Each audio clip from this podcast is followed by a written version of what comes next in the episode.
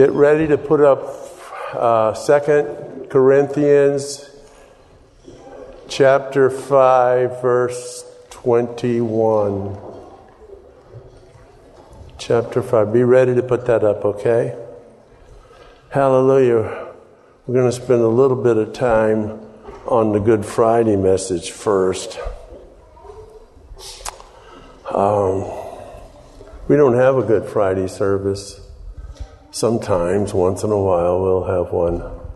But talking about the cross and the crucifixion and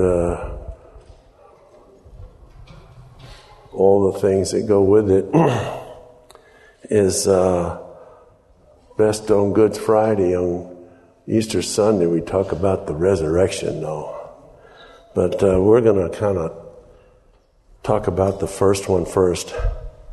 Some of you know I've been in the hospital, and I was in there 5 days, and I had a lot of time to think about a particular scripture. Not that you have to think about a particular scripture at any time, but I was thinking about this one, meditating on it, and I pray with all my heart that you will come to appreciate what I was seeing in this. Now, this isn't entirely new, but some of it is and some of it isn't. New slant on it. Nothing's new under the sun, but this is a new slant on it, and I appreciate it. Having meditated on it all week, I just was so moved by the content. And I was also so blessed yesterday when I was doing some studying on this particular verse, and I decided to listen to Chuck Smith. And I appreciate the fact that Chuck Smith agrees with me. Some of you are laughing because you know he was a little bit before me. Not too many. I knew him. I didn't know him personally, but I've been to his Calvary Chapel in Costa Mesa, California, and listened to his sermons. And I really, really like his sermons, and I like him, and I appreciate his heart. And so he was sharing this. When he got to this verse, I just really appreciated the fact that he agreed with me in large. So let's just look at this sermon. It's going to be a sermon. This is for he, being God, hath made him, being Jesus, to be sin for us. I'll just read that one more time. For he hath made him to be sin for us. Sin who knew no sin, that we might be made the righteousness of God in him. And let's pray. Thank you, Lord, that you did this for us. And I just pray with all my heart that you would allow me to communicate the depth of this.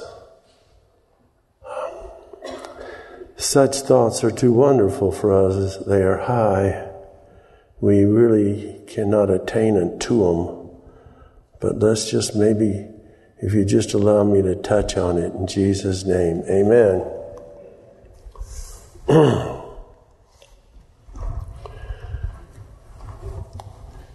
You might have at one time or another ever heard a little test about what can God not do. God can do anything. And then there's this little 5 or 6, 7 things that they list that God, five things that God can't do. And I got that look on Adam's face, like a cow at a new gate. Anyway, it's one of them is God can't sin, you see. So God can do anything. I believe, and it's my sincere belief in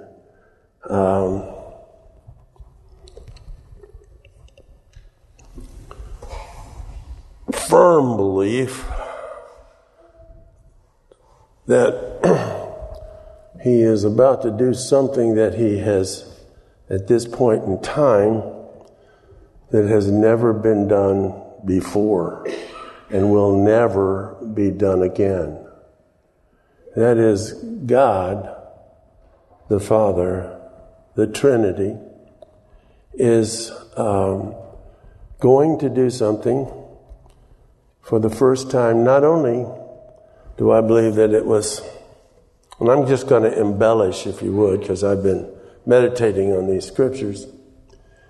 Not only that it's going to be done for the first time, but I believe, now this is a part where I may get off into a little of gospel according to Don, but feel free to agree or disagree with me, because what I'm going to get into is some possible criticism of discounting the deity of Christ and the power of God. I do not believe that I am going to diminish the power of God, but I'm going to go way beyond the understanding of the power of God. And in my heart, in my mind, and I hope in yours, that it is greater than ever, rather than lesser, rather than less.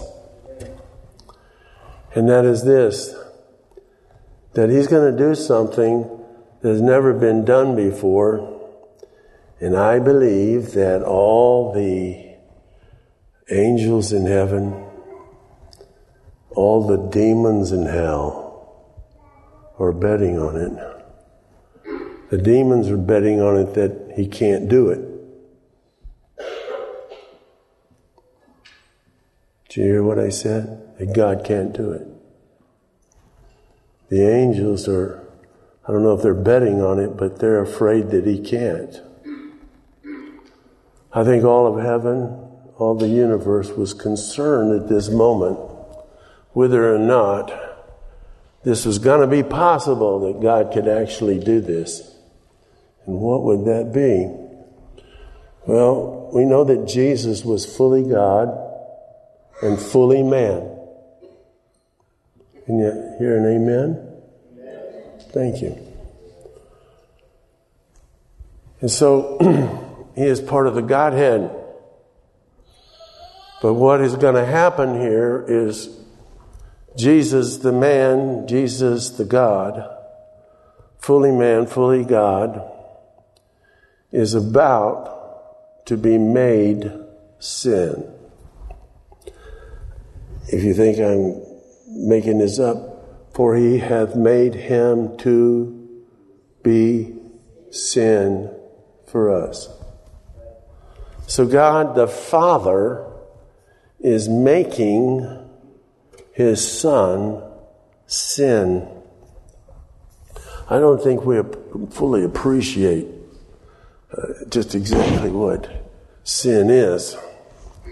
For starters, Chuck Smith used an illustration in his sermon, in his teaching, and that was that he frequently reads the papers and he reads about the vilest things that in the papers that you could imagine. And sometimes it's what parents do to their little children when they're very little. And it's just horrible to even think about it.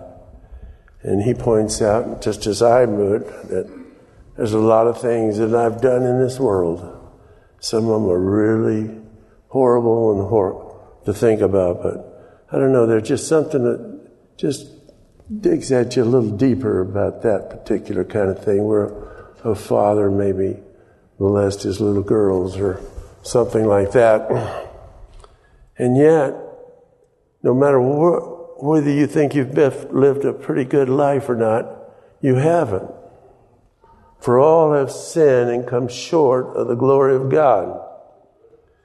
And, you know, the heart is deceitful above all things and desperately wicked. Who can know it? All we like sheep have gone astray. Everyone has gone his own way. And God, and anything that you've ever done, the Bible says anything that's not of faith is sin. The slightest little infraction is worthy of death. And so he was reading about these horrible things and thinking that no matter how good you are, you're just as bad as they are, as far as measuring sin is concerned. And so I used to live in Jacksonville, Florida, and I worked for a septic tank company. Now, I was happy to pour the septic tanks during the daytime. That was my job. Break down forms, build up forms, pour in concrete and such. But if I wanted to get in a little overtime, I'd work on the weekends, and I would work with the septic tank trucks that would go around and pump the septic tanks. And it wasn't so bad pumping the stuff up into the tanks, but then we'd drive out to where it was dumped, and it was just dumped on the ground out in Florida. I imagine if the EPA ever got a hold of that, they'd have a holiday. But they, and I just happened to be out there. It was a very large, we poured something like 30 septic tanks a day, just to give you some idea of how many tanks we made and how large the company was. And so I just happened to be out there, and I could hardly hold it down. It was coming up. It was coming up. And the boss was there. That's the first time I'd ever seen him. And he walks over to me and he says, "Does that stink?" And I said, "Yes, it does." He says, "It smells like money to me." And it's basically, he says, that's how I bring in the big bucks, you know. But it stank. It stinks so bad. And, you know, just the smallest of sins is like that tank full of sewage that is dumped out on the ground. It stinks. It stinks. Jesus was made sin with the whole of all of the sins of the world. And the stench of sin was, you know, and now, another verse that sounds a little similar is the verse I was just quoting is before. Isaiah 53:6 says, "All we like sheep have gone astray. Every one of us has gone his own way. But the Lord hath laid on him the iniquity of us all." And so that just says it's laid upon him. Wow. This says he was made sin. You know, it's like if you make something a loaf of bread, it's a loaf of bread. And then if you take all the properties away from that loaf of bread, it ceased to exist. So he was made sin that knew no sin. Are you beginning to get the picture of how is this possible that God could be able to come to the resurrection, that God could actually raise us? And it's no wonder it says in Ephesians 1 that according to the might of his glorious power, which he wrought in Christ when he raised him from the dead. That it took all the power of God. And again, before anybody comes up here and lecturing me about how God is all-powerful, omnipotent, you know, I know that. But it took, if you want to look at it this way, it took more power for God to raise Jesus from the dead than it did for him to create the universe. And there's a reason for that. As a matter of fact, when he created the universe, it was a piece of cake compared to this. Because he was made sin, and when it, you just, how is that possible? Now, when the resurrection comes, if you, I don't know how many of you, if you have children, you probably, at one time or another, if you're a Christian, you have children, you probably read to your children the Chronicles of Narnia by C.S. Lewis. C.S. Lewis is a great Christian writer and a solid Christian believer, and he wanted to use fantasy with which that he could tell people about Jesus. And so the one movie that depicts it the most is The Lion, the Witch, and the Wardrobe. The lion being Jesus Christ. The name is Aslan, and he lives in Narnia, and he is the king of Narnia, and the witch being the devil. And it says that there was a traitor, a man, a boy named Edmund. And so Edmund was a traitor, and after he had been a traitor, the witch had him, and he belonged to the witch. But Aslan went to buy him back. And so it says the only way that they came to an agreement, which says you can have him back, but you're going to have to die for him in his place. And so he agrees, and all the witches, the witch and all the goblins and everything there, they rip him apart, which is like the crucifixion of Jesus Christ. And so on the third day, when it was time for him to be risen, it was stated in the book that there was an ancient law which was so far back that even the witch or even the devil didn't know about it. In the ancient law, how many of you remember this in the book? Some of you are Christians.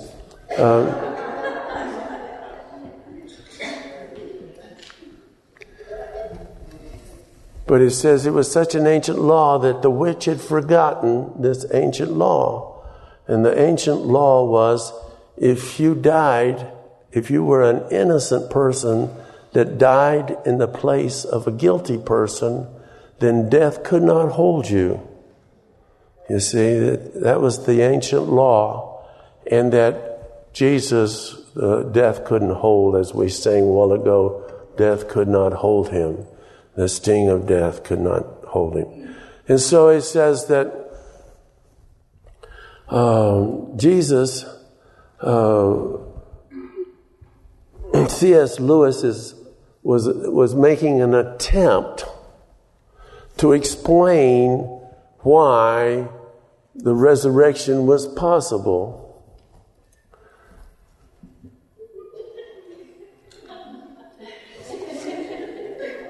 Why, thank you. Thank you, Connor. That's my grandson. Hallelujah. His grandmother must have sent him up with that.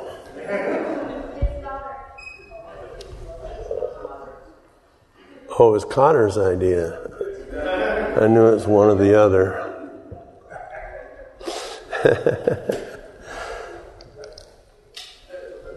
But he's trying to explain how, you know, there's some spiritual justification here that there was this ancient law that control this. Well, there was no ancient law. There was nothing written in some ancient spiritual, cosmos book that said this. No, what God was about to do had never been done before nor recorded. And it was like, how is this going to work? How can it possibly be? For God, we just said a while ago, God cannot sin. We know that God turned his back on the Son on the cross when he was made sin, because Jesus cried, "Why, my God, why hast thou forsaken me?" And it's when it was all the filth and sickness and grief and sorrow and sin of the world was laid on him, it says in Isaiah 53, but in Second Corinthians, it says he was made sin. He was made sin. How is that gonna? What are you gonna take if somebody's made a loaf of bread and you take the loaf of bread away? What's gonna be left? Nothing. But if he's made sin, and he is raised from the dead, what are you gonna raise from the dead? I don't know. I ask kind of dumb questions sometimes, I guess. All I know is that something's about to happen here that was so amazing and so extraordinary that nobody could conceive that it was going to be possible. It says the demons didn't believe it. They believed that Jesus was God. The demons did. It says so. But they did not believe that that he was gonna raise. It says so. It says, if the princes of this world had known what was gonna happen, they would not have crucified him in the first place. They would not have crucified the Son of Glory. And so, what's gonna happen here? Jesus, and why did he do this? Why did he do this extraordinary thing? We sing all about the cross, and I love songs. My mom's favorite song was The Old Rugged Cross. And I love songs about the cross, but the truth of the matter, it wasn't the cross that saved us. It was the guy up there hanging on it that saved us, you see. Jesus was made sin with my sin.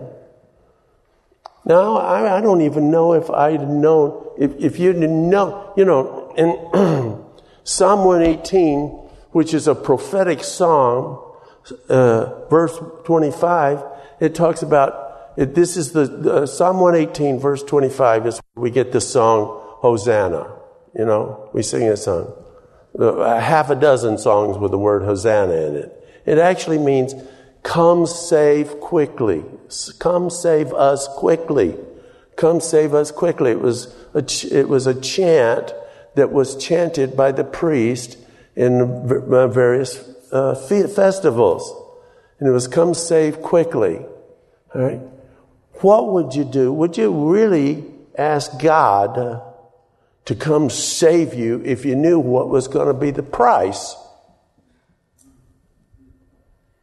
When they sang that in Psalm 118, they weren't thinking about the crucifixion and the resurrection.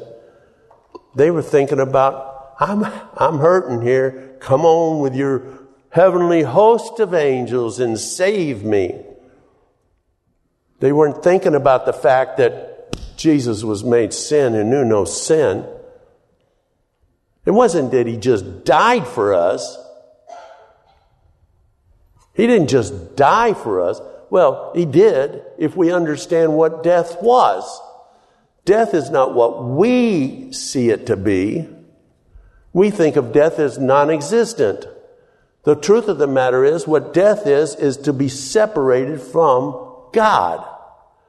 And the Father, you can understand something here. This is about something that's about to happen that is just, how else could they know whether it was going to succeed or not?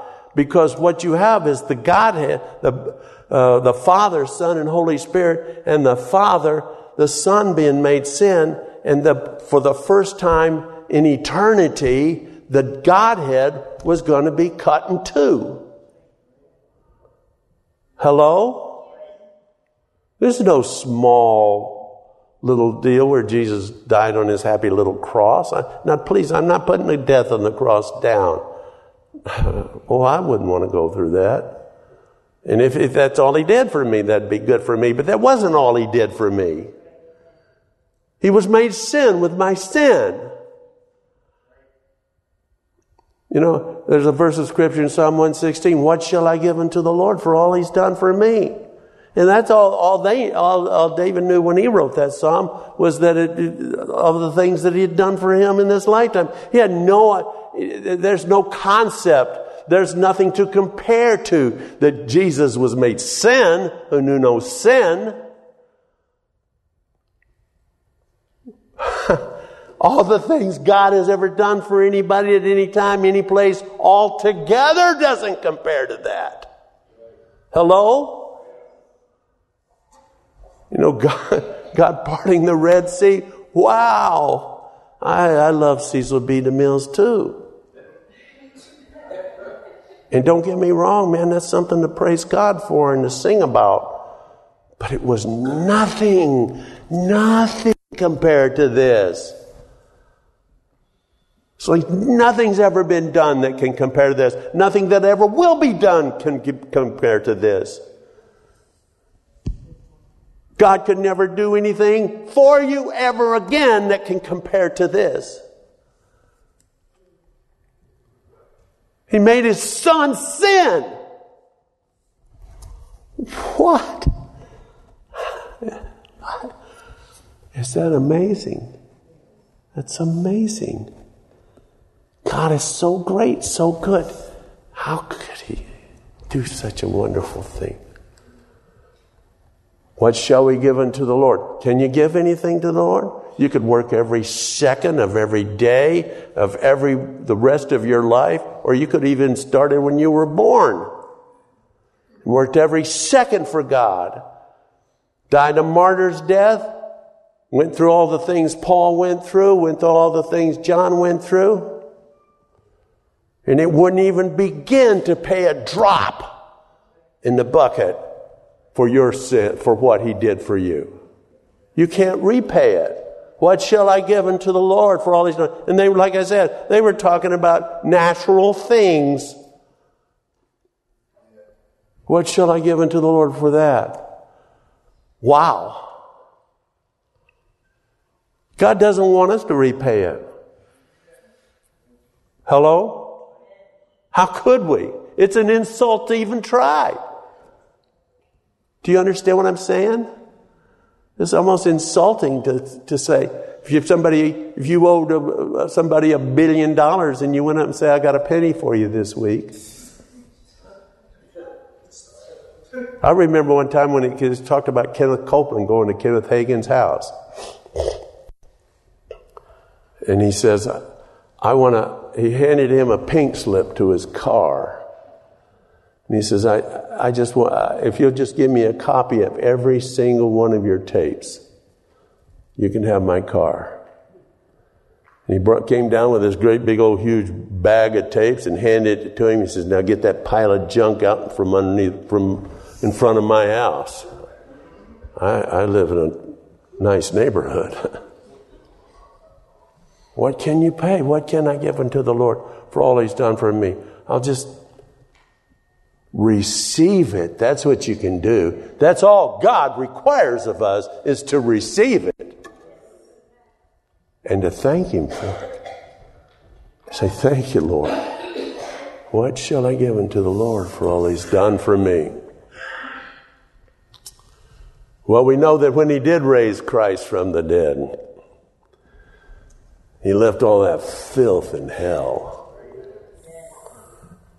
And then that ancient law came into being. And it came into Christ.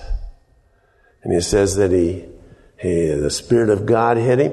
And he went up and he took the keys of death, hell, and the grave away from Satan. We know that from reading Revelation, the first chapter. He says he took the keys of death, hell, and the grave, and he went and he was raised from the dead, and all the saints that died in faith went with him, and they went to heaven. But when they got there, the gates were locked.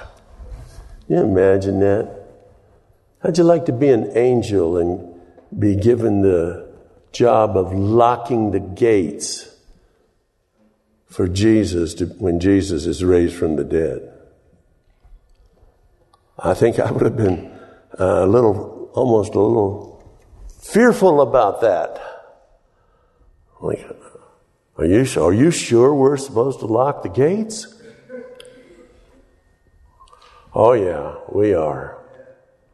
Because when the saints of heaven get up there, with God raising his son from the dead, there would be this little song that was sung by the saints of God. Psalm 22 talks about the crucifixion. Psalm 23 explains why. And Psalm 24 talks about the resurrection. And it says, "Lift up your heads, O ye gates, and be lifted up, ye everlasting doors, and the King of glory shall come in." And the angels shout back. The guy's shaking with the keys, you know. Now? Not yet. Who is this King of glory? He's the Lord, strong and mighty. He's the Lord, mighty in battle. He is the King of glory. So lift up your heads, O ye gates, and be lifted up, ye everlasting doors, and let the King of glory come in. And they let him in. I didn't know this until recently. I was a month and a half ago. I was doing a little studying, and I was doing a little more reading of Chuck Smith.